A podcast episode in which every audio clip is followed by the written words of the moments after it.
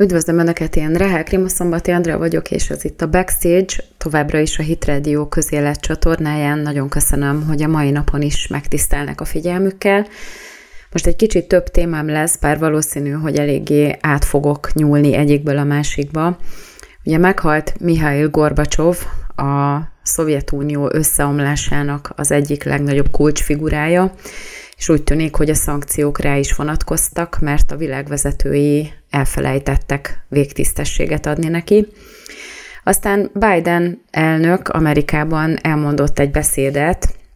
ami hát szerintem megkívánja, hogy egy kicsit jobban megnézzük, hogy mi is hangzott el itt, szóval meg fogom nézni, hogy mit is mondott a Soul of the Nation beszédében Joe Biden Philadelphiában. Aztán megnyilvánult Olaf Scholz és Annalena Baerbock is, amiből egyértelműen látszik, hogy melyiknek milyen fogalmai vannak a demokráciáról, vagy akár az Európai Unió működéséről. Ezt is egy kicsit jobban meg fogjuk nézni. És Zelenszky legújabb érdekes húzása, hogy ha ebből állami bevétel származhat, akkor lehet, hogy legalizálni fogják a pornográfiát teljes egészében Ukrajnában. Meg is fogjuk nézni, hogy ez hogyan is történik, ugyanis a pornográfia egyébként alapvetően nyilván nem annyira kellemesen mindenki számára elfogadott módon, de egy-két kattintással már így is mindenki számára elérhető az interneten, anélkül, hogy az embernek attól kellene félnie, hogy a hatóságok majd valahogy előállítják. Szóval mindenképpen érdemes lesz a következő 30-40 percet velem eltölteni, és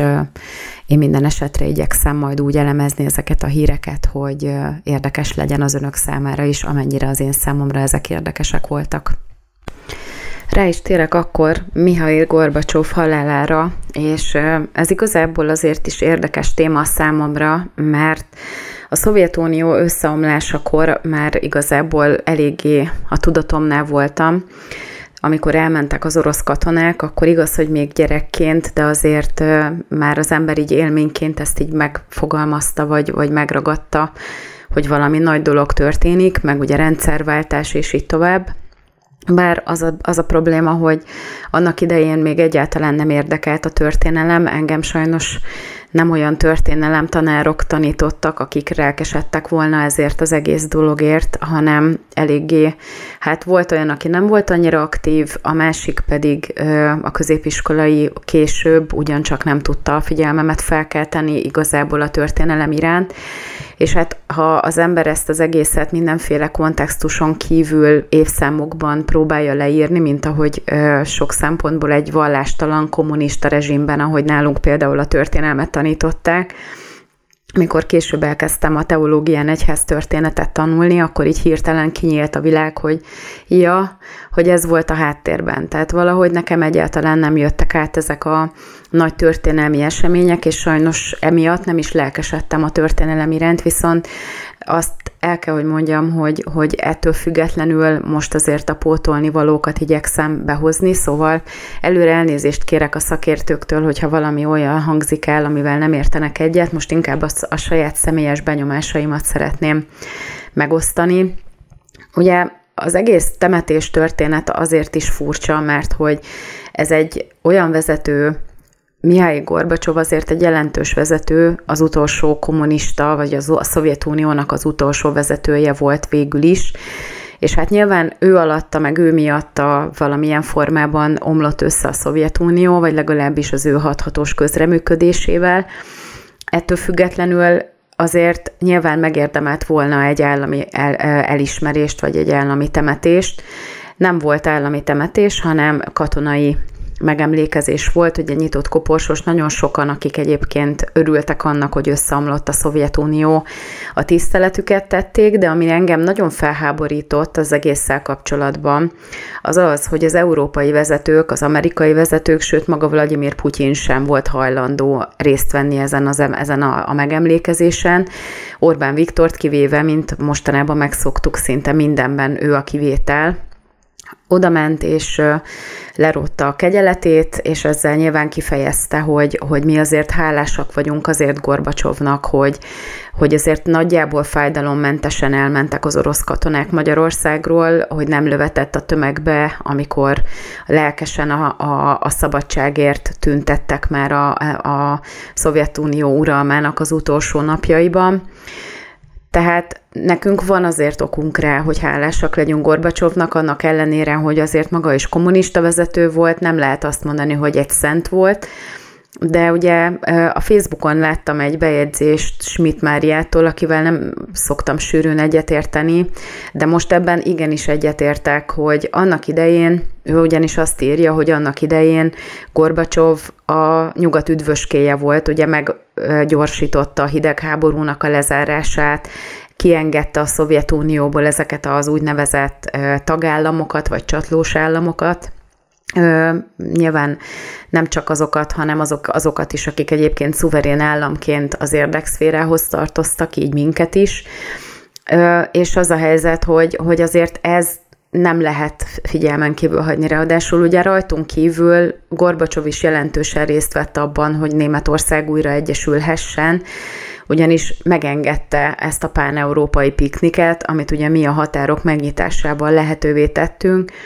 és az az igazság, hogy, hogy most egy ilyen óriási hálátlanság nyilvánul meg abban, hogy még csak annyit sem mondanak, hogy köszönjük szépen. Sőt, a litvánok, ugye a német sajtó az attól hangos, hogy a litvánok azok folyamatosan arról beszélnek a közösségi médiában,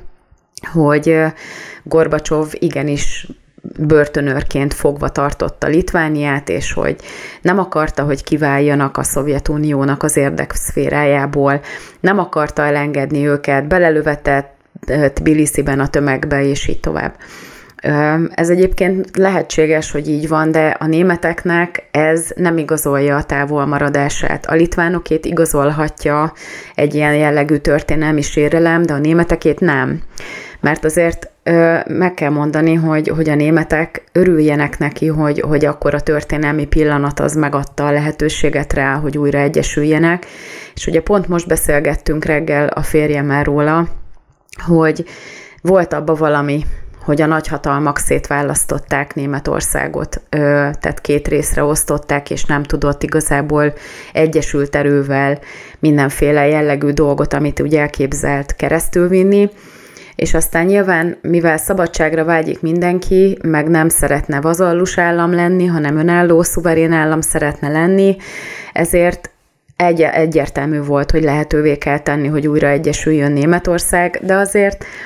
Hát ha most megnézzük, hogy mi a vége ennek az Európai Unióban, akkor lehet, hogy egy kicsit sarkítva azt is lehet mondani, hogy nem olyan volt ez annyira szerencsés lépés. Tehát Ettől valószínűleg megint ki fogom verni a biztosítékot egy-két embernél, elnézést kérek, de ha megnézzük, hogy hogyan intézik az ügyeiket a németek, erről azért majd a, a műsor végén még fogok egy kicsit beszélni a demokrácia tiszteletéről, meg a, kisek, a kisebb államok érdekképviseletéről is, Európai Uniós szinten, pont ebben a német kontextusban. Tehát azért, azért az a helyzet, hogy annyit megtehettek volna, hogy elmennek és a tiszteletüket teszik miközben arra mindenkinek van ideje, lásd Nancy Pelosi, hogy olyan helyekre ellátogasson hivatalosan, ahol semmi keresni valója nincsen, mert csak a feszültséget generálja, például a tájvani látogatással, amiről pár héttel ezelőtt pontosan itt beszéltünk. De közben Gorbacsov temetése az, az azért mégiscsak egy olyan dolog, ahol az emberek a múlt felé, vagy legalábbis a múltbeli cselekedetei miatt fel tudják azért hogy ki tudják fejezni a tiszteletüket. Ugye azt is értjük, hogy Putyin miért nem volt ott. Ugye Putyin a Szovjetuniónak a lényegében a terméke, tehát ha innen nézzük, akkor ő azért egy, egy kommunista rezsimben, a KGB-nek a kötelékében szocializálódott, tehát ezt azért kell tudni róla, hogy ő azért utána később FSB-s tiszt volt, és akkor innen, meg, meg hát látjuk egyértelműen abból, ahogyan újra választják mindig, meg ahogy amikor éppen már nem lehet törvényileg újra választani, akkor hirtelen oda kerül egy medvegyevő, meg ő meg egy másik pozícióba azért mégiscsak az ország vezetője marad. Tehát egyértelműen látszik, hogy azért Putyinnak vannak birodalomépítési ambíciói, és hát az az igazság, hogy, hogy ez benne van valószínűleg az orosz néplélekben, de benne van a franciában is, meg benne van a németben is ez a birodalmi tudat, tehát ezt nem lehet neki felróni, és valószínűleg Putyin haragszik Gorbacsovra, vagy haragudott, aki ugye a Nagy Oroszország helyett a Szovjetuniót lényegében valószínűleg Putyin szerint szétverte, vagy szétverhette, mert azért abban, tehát az, hogy vége lett a hidegháborúnak, hogy meg tudtak egyezni régen elnökkel, hogy, hogy végül is mégiscsak szétesett a Szovjetunió, és akkor kivonták a csapatokat, tehát ezt, ezt mindenféleképpen Gorbacsovnak lehet, aki lehet, hogy nem ők indította el, meg voltak mások is, akik ebben részt vettek, ez egyébként valószínű, de azért mégiscsak ő volt az arc, aki fémjelezte ezt az egész folyamatot, és hát ezt, ezt el nem lehet vitatni tőle. És azért az, hogy ez a helyzet most kialakult, hogy mi itt Magyarországon elindulhattunk egy fejlődési pályán, ebből az óriási függésből kikerülve, és, és megállunk a saját lábunkon, mert ugye hagynak bennünket. Most ugye Ukrajnánál erről rengeteget beszélünk, hogy nem hagyják most, hogy Ukrajna saját hatáskörben eldöntse, hogy mit szeretne, mert se az oroszok nem engedik, hogy az legyen, amit az ukránok akarnak, a, a másik oldal, az pedig agitál, hogy akkor csináljátok, csináljátok, de igazából nem jó Ukrajnának szembeszállni, tehát megtehették volna velünk is, meg megtehették volna az összes többi tagállammal, volt Szovjetunió érdekszférájába tartozó országokkal, hogy egyszerűen keresztbe fekszenek, és akkor se a NATO tagjai nem lehetnénk, Németországról ugyan, ugyanis, ugyancsak nem is beszélve, se az Európai Unió tagjai nem lehetnénk, és az a helyzet, hogy mivel nem vagyunk abban a helyzetben méretileg, meg felkészülésileg, meg úgy egyébként is geopolitikailag, hogy ennek valahogy ellenálljunk, ezért nagyon hálásak lehetünk, hogy megkaptuk mi is a lehetőséget, hogy, hogy életképes államként létezhetünk Magyarországként a mai napon. Tehát ezt, el, ezt azért mégiscsak illik, illet volna az európai vezetőknek és az amerikai vezetőknek is kinyilvánítani, legalább valamivel, és nem azzal, hogy, hogy szájolunk. Lehet, hogy ellentmondásos politikus volt, nyilván minden politikus ellentmondásos, de ezeket a dolgokat azért azt szokták mondani, hogy halottról jót vagy semmit. A történelem könyvekben úgyis mindenki elolvashatja majd azokat, amiket feljegyeztek róla, de szerintem senkinek nem lett volna probléma, hogy arra az egy napra odautazzon. És hát úgy tűnik, hogy azért szegény Gorbacsov még a halálával is áldozatul esett az oroszokkal szembeni szankcióknak. És ha ellentmondásos vezetőkről beszélünk, akkor Joe Biden egyértelműen ellentmondásos vezető. És ugye azért gondoltam, hogy egy kicsit így magam elé veszem ezt a beszédet, amit Filadelfiában elmondott, mert ez egy úgy tűnik, mintha az amerikai elnök beszélne a néphez, de igazából itt egy programbeszéd hangzott el, vagy egy ilyen kortes beszéd a párt választóinak, és hát igazából ezt lehet, hogy nem ebben a formában kellett volna Bidennek elmondania, hanem mondjuk egy választási rendezvényen, és lehet, hogy jobb lett volna, hogyha az értékes, meg a fontos dolgokkal foglalkozik, és nem a politikai korteskedéssel. Szóval az a lényeg, hogy ugye egy, tehát csütörtökön elhangzott ez a beszéd, amit nyilvánvalóan az amerikai televízió mindenhol közvetített, és egy olyan helyen, ahol 1787-ben létrehozták az amerikai alkotmányt, és ugye ezt a beszédet ez a fehérházi hivatalnokok úgy nevezték el, hogy Battle for the Soul of the Nation, tehát hogy harc vagy csata a nemzet lelke, lelkiért, és hát igazából az egész egy teljesen egyértelmű kirohanás volt a republikánus párttal szemben. Ugye itt is sokat beszélek róla, hogy novemberben időközi választások lesznek, és egyáltalán nem áll jól a demokratáknak a szénája és ahelyett, hogy igazából a fontos dolgokkal foglalkozna, beleszállt a republikánusokba. És igazából ugye önmagában az, hogy egy ilyen félórás beszédet elmond Biden, az az embernek már úgy, tehát úgy összeszorul a belsője tőle, mert meg hát lehetett hallani a végén már, hogy ezért az olvasás sem ment olyan jól, egy kicsit összeakadt a nyelve az amerikai elnöknek, tehát azért ez egy eléggé fárasztó dolog akkor is, hogyha ha fel kell olvasni és közben viszont ugye azon gondolkoztam én, hogy ö, mennyire fogja fel egyébként a maga körül levő realitást ez az ember. Mert hogy nagyon-nagyon sok olyan dolgot mondott, ami valójában demokrata propaganda, és nem felel meg az igazságnak. Tehát ugye arról beszélt, hogy we the people, tehát mi a nép. Ez ugye az amerikai alkotmánynak is az első pár szava, de ugye az ő kontextusában a We the People az igazából nem azt jelenti, hogy a teljes amerikai 330 akárhány millió ember,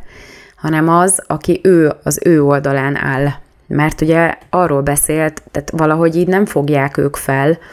hogy vannak dolgok, amelyek nem egyértelműen támogatottak az amerikai nép oldaláról, hanem igenis nagyon megosztó témák, és hogy vannak olyan népcsoportok az amerikai népen belül, akik egyértelműen szemben állnak ezekkel a dolgokkal. De most igazából itt az történt, hogy Biden úgy kezelte ezt a dolgot, hogy ő most a, a, a néphez beszél, de a néphez igazából csak az tartozik, aki az ő oldalán áll. Ezt mi is ismerjük innen Magyarországról, és ez egy kifejezetten rossz irány, mert ő jelen esetben nem demokrata elnök, hanem az Amerikai Egyesült Államok elnöke, aki igazából kell, hogy képviselje a másik oldalt is, de ő ezt ebben a formában úgy tűnik, hogy nem teszi meg. És ugye természetes, hogy elhangzik, hogy Amerika a nemzetek világossága, tehát ezt sajnos nem tudjuk hát nem verik ki a fejükből,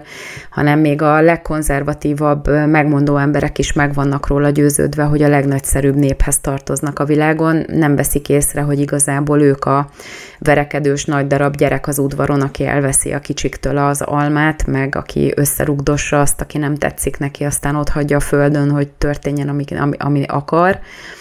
Tehát nem lehet azt mondani sajnos a mi nézőpontunkból, hogy Amerika a világ legnagyszerűbb nemzete lenne, de mindegy, ez csak ilyen zárójel.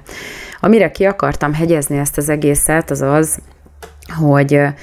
meg kell védeniük az amerikai demokráciát, értsd alatta a demokrata programot, azokkal, azokkal a szélsőségesekkel szemben, akik egy úgynevezett uh, MAGA, tehát ő úgy mondja, hogy méga, uh, program vagy, vagy mozgalom tagjai, ami lényegében azt jelenti, hogy Make America Great Again, ez Trumpnak volt a szlogenje, hogy tegyük újra nagyjá Amerikát, és ugye azok a, azok a republikánusok, akik ehhez a mozgalomhoz tartoznak, azok lényegében veszélyesek az amerikai demokráciára, értsd a demokrata agendára, és ezeket az extremistákat, ezeket minden áron ki kell szorítani a politikából, ugyanis ők nem tudják a mai napig sem elfogadni, hogy veszítettek a választáson, és nullifikálni, meg, meg megsemmisíteni akarnak 81 millió szavazó szavazatát vagy akaratát. Na most egy kicsit nekem ez olyan áthallásos, tehát körülbelül az az érzésem, hogy amivel a másikat vádoljuk, azt pontosan ugyanúgy megtették ők is. Tehát amikor Trumpot megválasztották, ugye miután felocsúttak a teljes megdöbbenésből, hogy ez megtörténhetett, nem fogadták el, az utolsó pillanatig minden módon megpróbálták támadni, tehát ahogy most a republikánusok viselkednek, az ahhoz képest mintaszerű. Ugyanis biden senki sem rángatja mindenféle bizottságok elé, annak ellenére, hogy van rá bizonyíték, hogy igenis belenyúltak kívülről emberek, akárhogy is a választási rendszerbe, mert hogy igazából offline kellett volna, hogy legyen, de véletlenül a rendszerbe kötött ö, egyik gép az valahogy mégiscsak online volt, és az alatt, a rövid idő alatt, amíg ez ugye fennállt, addig valakik kívülről elméletileg pontosan a Time magazinnak a leírása alapján be, behatoltak a rendszerbe, és mindenféle dolgokat csináltak. Tehát nem teljesen százszerzelékosan tiszta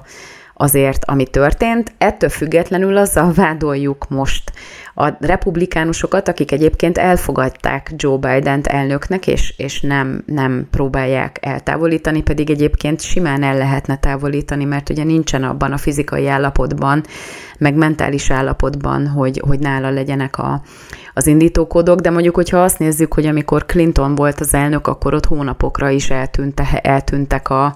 a, az indítókódok, tehát nem tudták, hogy hol van a futball nevezetű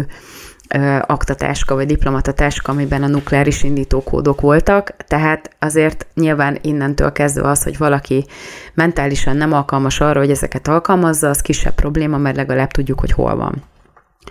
Tehát arról beszélt Biden, hogy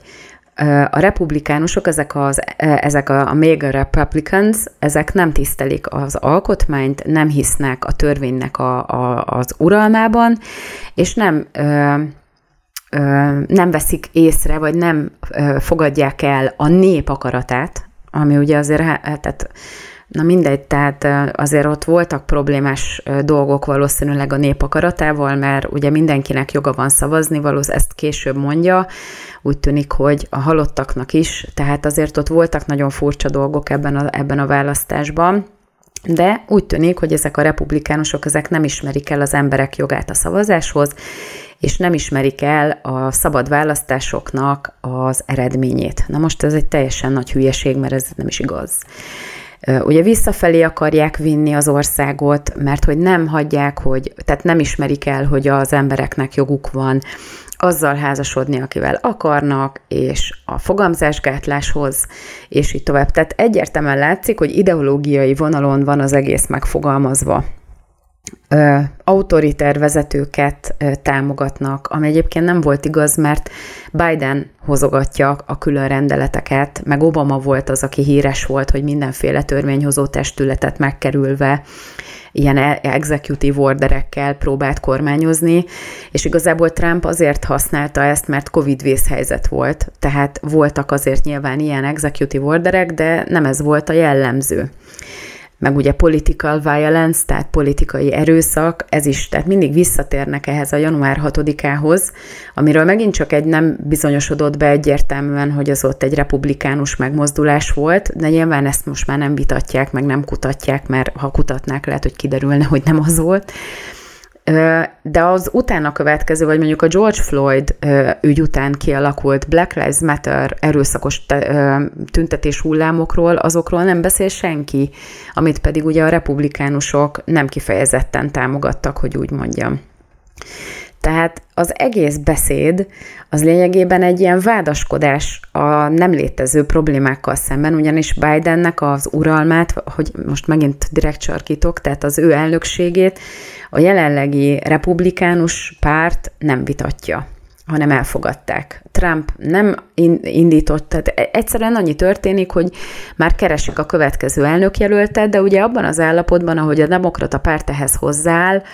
hogy mindenképpen nekünk kell itt maradni, mert a republikánusok azok azok fegyveres extremisták, szélsőségesek, ennek az országnak a vesztét akarják, minden meleget ki akarnak írtani, most ezt megint zárójelben indirekt kisarkítom,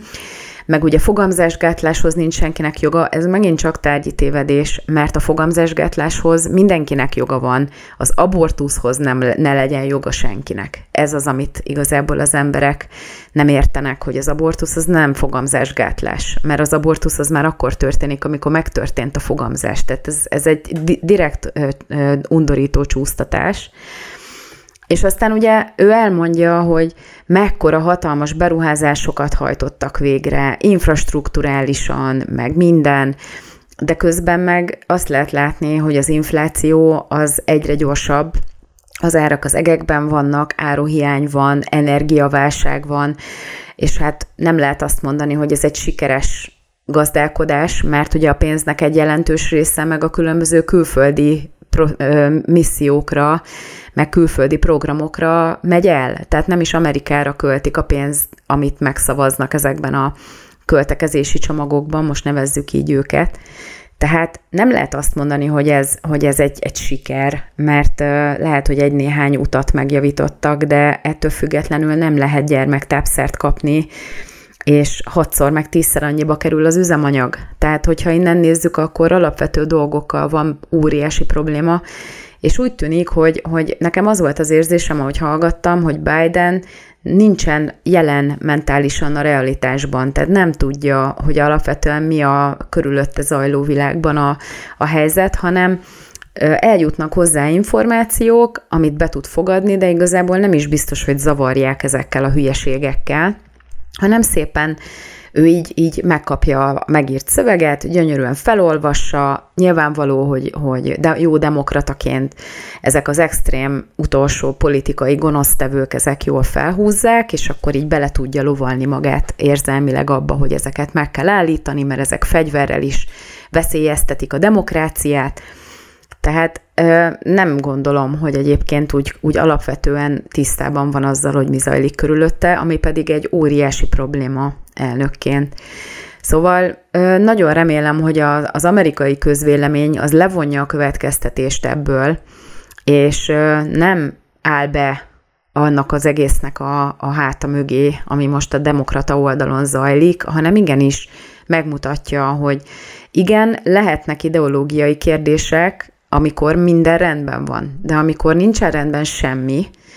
akkor ne Ukrajnába küldjük a pénzt, meg ne külföldre a Planned Parenthoodnak, az abortusz klinikáinak adjuk, meg ne mindenféle olyan környezetvédelmi beruházásokra, amiről egyértelműen látszik, hogy nem oldja meg azt a hiányt, amit most az üzemanyagárak, meg a, az egyéb problémák okoznak energia kérdésekben, meg hát ott van az a rengeteg több millió nehézipari munkás, akik a bányászatban, meg, meg, meg a kőolaj kitermelésben dolgoznak, azoknak a megújuló energiaforrásokra való átállással nem lesz munkájuk. Tehát egy, ezeket a dolgokat kellene feszegetni, nem pedig azt, hogy joga van mindenkinek, a, vagy nincs joga ezeknek az extrémistáknak a véleménye szerint a fogamzásgátláshoz. Szóval érdemes meghallgatni azért aki tud angolul, mindenképpen hallgassa meg, mert, mert nagyon jól látszik, hogy milyen az a vezető, akinek a háttérstábja egyszerűen képtelen bizonyos helyzeteket normálisan kezelni, és, és ezt az embert ilyen helyzetbe hozzák, hogy, hogy egyszerűen egy, egy nagyon fontos beszédben, amikor mindenki ráfigyel, lejáratja magát. Hát ezt nagyon sajnáljuk. Ugye Mihály Gorbacsóval kapcsolatban már említettem, hogy a németek milyen hálátlanok, meg hogy igazából arról beszélgettünk délelőtt, hogy nem biztos az, hogy teljesen jó lépés volt, hogy újra egyesüljön Németország. Nyilván ez a, németek szabadsága szempontjából nagyon is jó döntés volt, de egyébként meg ahogyan kezelik ez, ezeket a, a jelenlegi Európai Uniós ügyeket, vagy ahogy az Európai Unióra tekintenek, az, az azért egyre durvábban felháborító. Ugye Olaf Scholz nem olyan régen tett egy kijelentést, hogy ugye nagyon sok egyéb dolgot, ami most jelen pillanatban a vétó miatt nem működik, közös európai politika, politikai programmá tenne. Ugye ez azt jelenteni, hogy nem, kell, nem vétózhatná meg az Európai Parlamentben egyetlen egy tagállamnak a képviselete sem ezeket a dolgokat, hanem lenne egy közös agenda, és akkor nem lenne kérdés, hanem mindenki ezeket akkor köteles lenne szépen jó iskolásként abban az irányban elképzelni, ahogyan abban előre megállapodnak. Csak ugye azért, ha belegondolunk, hogy miért van a vétó, tehát ugye az Európai Unió az nem egy politikai csoportosulás volt eleve, hanem egy gazdasági szövetség, ami egy bizonyos történelmi helyzetben igenis lényegében azért igazolta a saját létezését.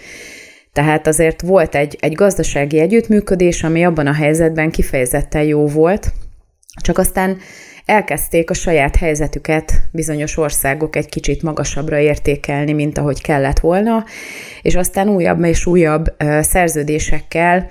megváltoztatták ennek az egésznek a koncepcióját, és egyre tovább, tehát egyre jobban próbálják abba az irányba elvinni az Európai Uniót, hogy legyen egy ilyen nagyon egységes, közös európai fellépés, hogy, hogy mondjuk ellenpólust tudjanak képezni az Egyesült Államokkal szemben. Viszont ezzel kapcsolatban azért nem mindenki ugrál örömében a koncepció láttán, mert ugye azt is tudjuk, hogy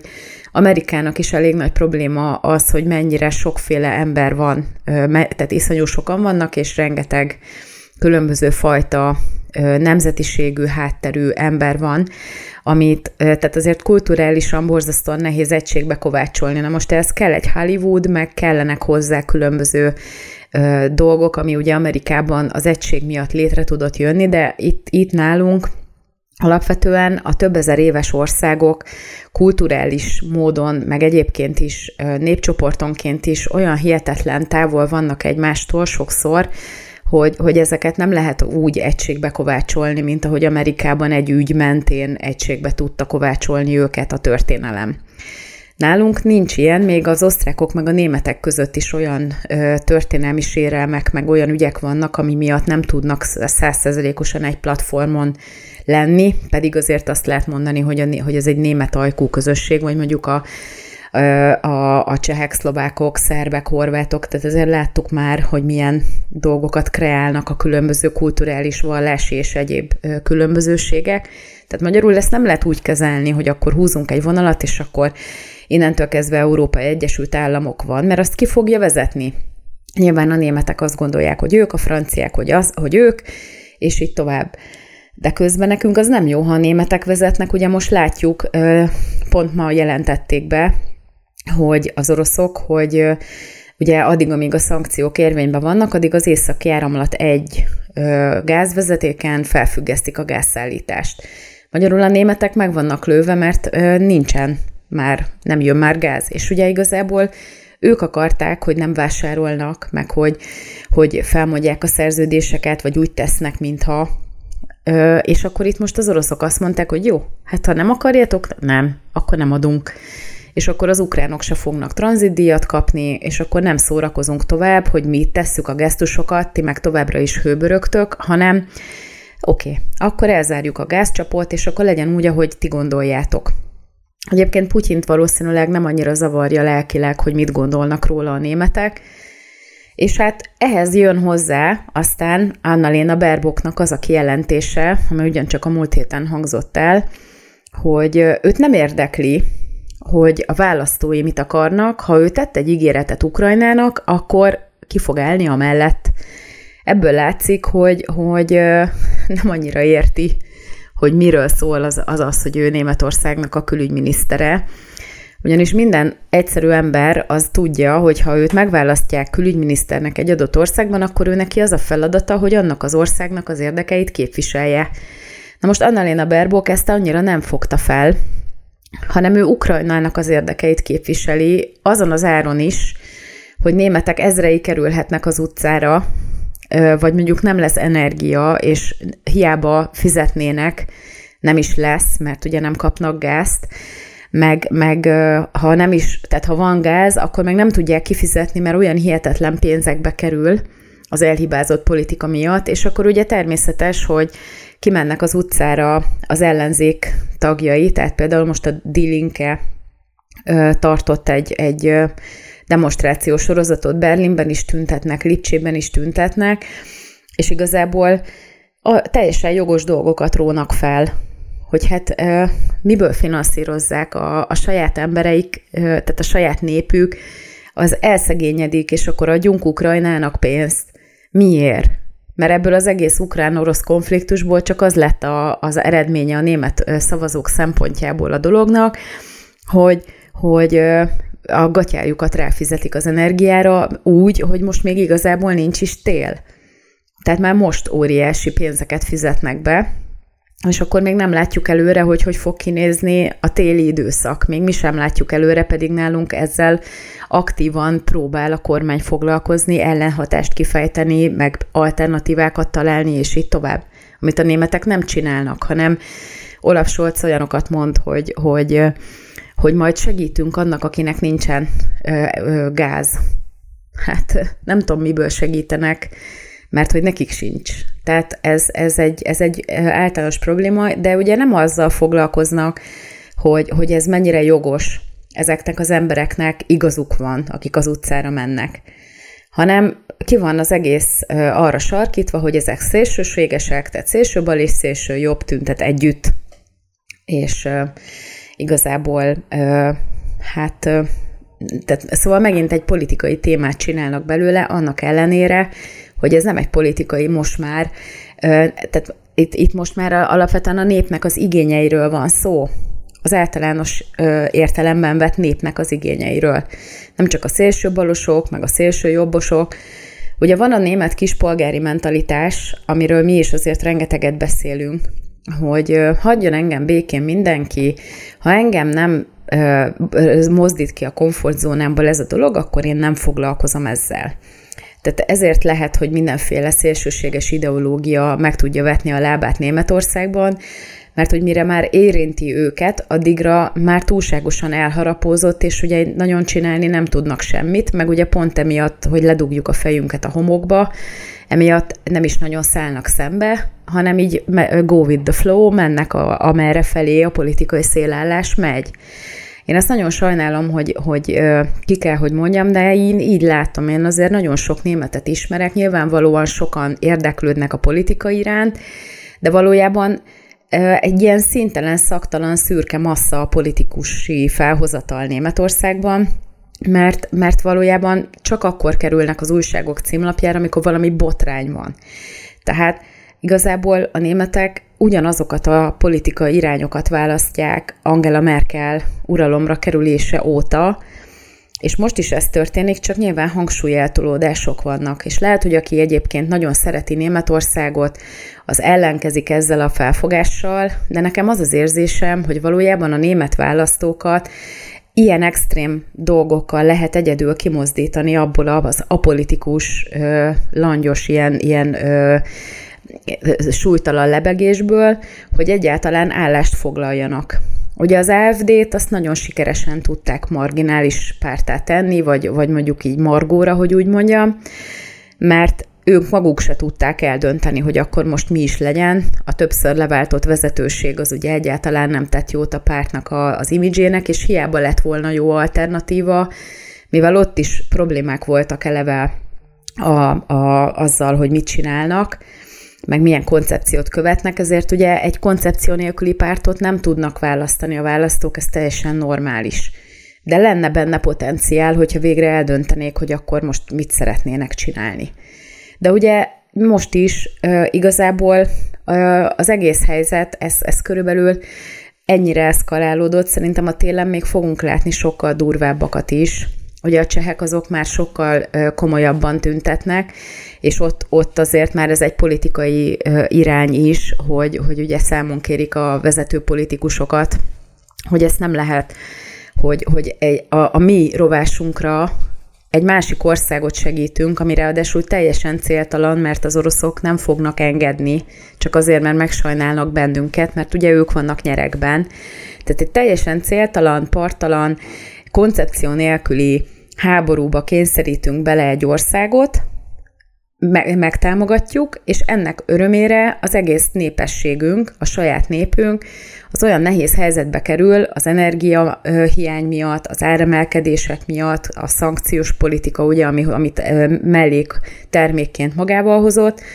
hogy, hogy, hogy ezt már igazából mindenki érzi a saját bőrén, nem csak a nyugdíjasok, meg a szélsőségesek, meg a minden. Szóval nem, nem egyszerű helyzet van most Németországban, és én azért kíváncsian várom, hogy lesz ennek bármiféle politikai hatása, és szívből kívánom Annalena Berboknak, hogy legalább úgy koncepcionálisan kérdezze meg mondjuk Frank-Walter Steinmeiert, aki egy nagyon jó külügyminiszter volt, hogy mit is kéne, hogy csináljon egyébként, és legalább valaki magyarázza már el neki, hogy ő német külügyminiszter, és nem ukrán. És akkor, ha már az ukránoknál tartunk, akkor még találtam egy olyan hírt a Russia today ami egy kicsit lehet, hogy érdekelhet bennünket. Ugye elég érdekes volt, amikor megnyitottam a linket, a Facebook szólt, hogy tudom-e, hogy ez egy orosz állam által kontrollált média felület, és hogy továbbra is szeretném-e megnyitni. Ugye a gépem az nem Magyarországon lép ki az internetre, ezért ugye tudom a csak Magyarországon betiltott Today-t olvasni. Ahogy tudik, a németek elfelejtették letiltani ezt az oldalt, továbbra is lehet olvasni a cikkeket. És ugye a, a, az ukrán állam azért, hogy valahogy pénzhez jusson, most úgy tűnik, hogy elgondolkozott rajta, hogy feloldja a tiltást a pornográfián, hogy ezt lehessen legálisan is terjeszteni, meg birtokolni, meg minden. És ugye korábban ebben a műsorban már kaptam Nyilván természetesen tovább léptem a linkre, hogy el tudjam olvasni a hírt, de azért az is nagyon érdekes, hogy, hogy a Facebook az szól nekem az FBI által kontrollált Facebook, hogy esetleg nem akarok-e mégiscsak inkább valami mást olvasgatni, mint a Russia Today-t. Tehát szóval az a lényeg ebbe az egészben, hogy 2009-ben az ukránok betiltották a pornográfiát, tehát bele, belekerült a pornográfiának a terjesztése, készítése, birtoklása, akármi, minden, ami pornográfiával kapcsolatos, belekerült a büntető törvénykönyvbe. Viszont ez úgy magában szerintem egyáltalán nem probléma, mert azért alapvetően mm, én keresztényként egy ilyen lépést nagyon is tudok üdvözölni, viszont elfelejtették definiálni, hogy mi is a pornográfia, és hogy, hogy ez valójában akkor most mi, meddig terjed, tehát már az erotikus tartalmakra is kiterjed, vagy csak a pornográfiára. És hát ugye folyamatosan azóta megy a harc, hogy illegális egyébként minden, ami ehhez kapcsolódik, és ugye ez a korrupciót nagy mértékben elő, elősegítette, vagy hát tovább növelte Ukrajnában, amiben egyébként már eleve világbajnokok voltak. Az az igazság, hogy, hogy most elkezdték fontolgatni, vagy legalábbis a Russia Today cikke szerint, amit az, az orosz állami média finanszíroz, a Facebook szerint. Tehát most elkezdték fontolgatni, hogy mégiscsak feloldják a tiltást, mert hogyha ezt ők mondjuk egy ilyen állami dologgá teszik, akkor a bevételek, amik jelen pillanatban teljesen illegálisan valahová elfolynak, mert azért ne áltassuk magunkat, nagy valószínűséggel az ukránok is néznek pornográfiát, tehát ezt, ha minden jól megy, akkor hogyha feloldják a tiltást, és hoznak egy olyan törvényt, vagy valami rendeletet, akkor ezt be lehet csatornázni az állam kasszába, ami viszont ebből óriási plusz bevételt generálni, generálhat a jelenleg eléggé kongó büdzsében. De hát értelemszerűen, mivel ugye ez már azért elég régóta probléma, tehát azért 2009 óta már pár év eltelt, azóta valószínűleg felálltak már olyan rendszerek ebben a kérdésben, amik nem kifejezetten fogják tolerálni, hogyha tőlük az állam hirtelen átveszi ezt a pénzfolyamot, és becsatornázza a költségvetésbe. Szóval ez szerintem egy ilyen eléggé halott dolog, hogy az állam mondjuk saját monopóliumba vegye a pornográfiának a, a kezelését. Ráadásul az azért még mindig fennáll, hogy nincsen definiálva, hogy ebbe mi tartozik bele. De körülbelül azért gondoltam, hogy beszélek róla, mert egyrészt azért szerintem ez pontosan egy jó dolog, hogy be van tiltva, a másik pedig az, hogy ennyire a kétségbe vannak esve már az ukránok, hogy ezen gondolkoznak, hogy, hogy egy ilyen dolgot meg kellene lépni ahhoz, hogy legyen pénzük az államkasszában. És hát most, hogy elzárták az északi áramlat egyen a gázt, az oroszok, így lehet, hogy még sokkal inkább szükség lesz ilyen alternatív bevételi forrásokra, Viszont szerintem nyilván az ukránoknak van elég bajuk azon kívül is, hogy, hogy legális a pornográfia, vagy nem legális. Ez szerintem nyilván most csak egy ilyen kis érdekesség, ami talán oldja a feszültséget, vagy lehet, hogy éppen pont generálja. Ezt nem lehet tudni. Én nagyon köszönöm, hogy velem tartottak. Iratkozzanak fel a Hitrádiónak a csatornáira. Ha minden jól megy, akkor nem olyan soká, egy-két héten belül most már nekem is külön csatornám lesz. Addig is megtalálnak az Apple Podcasten és a Spotify-on is, és itt a Hitrádió közélet csatornán is. Aki esetleg lemaradt volna a műsorról, azt a Hitrádióban szerdán délután három órakor újra meghallgathatja. Egyébként pedig nyilván ezeken a YouTube csatornákon és a a podcastek között is akármikor újra hallgathatja. Én nagyon köszönöm a figyelmüket, ha minden jól megy, akkor egy hét múlva találkozunk, addig is vigyázzanak magukra a viszonthallásra.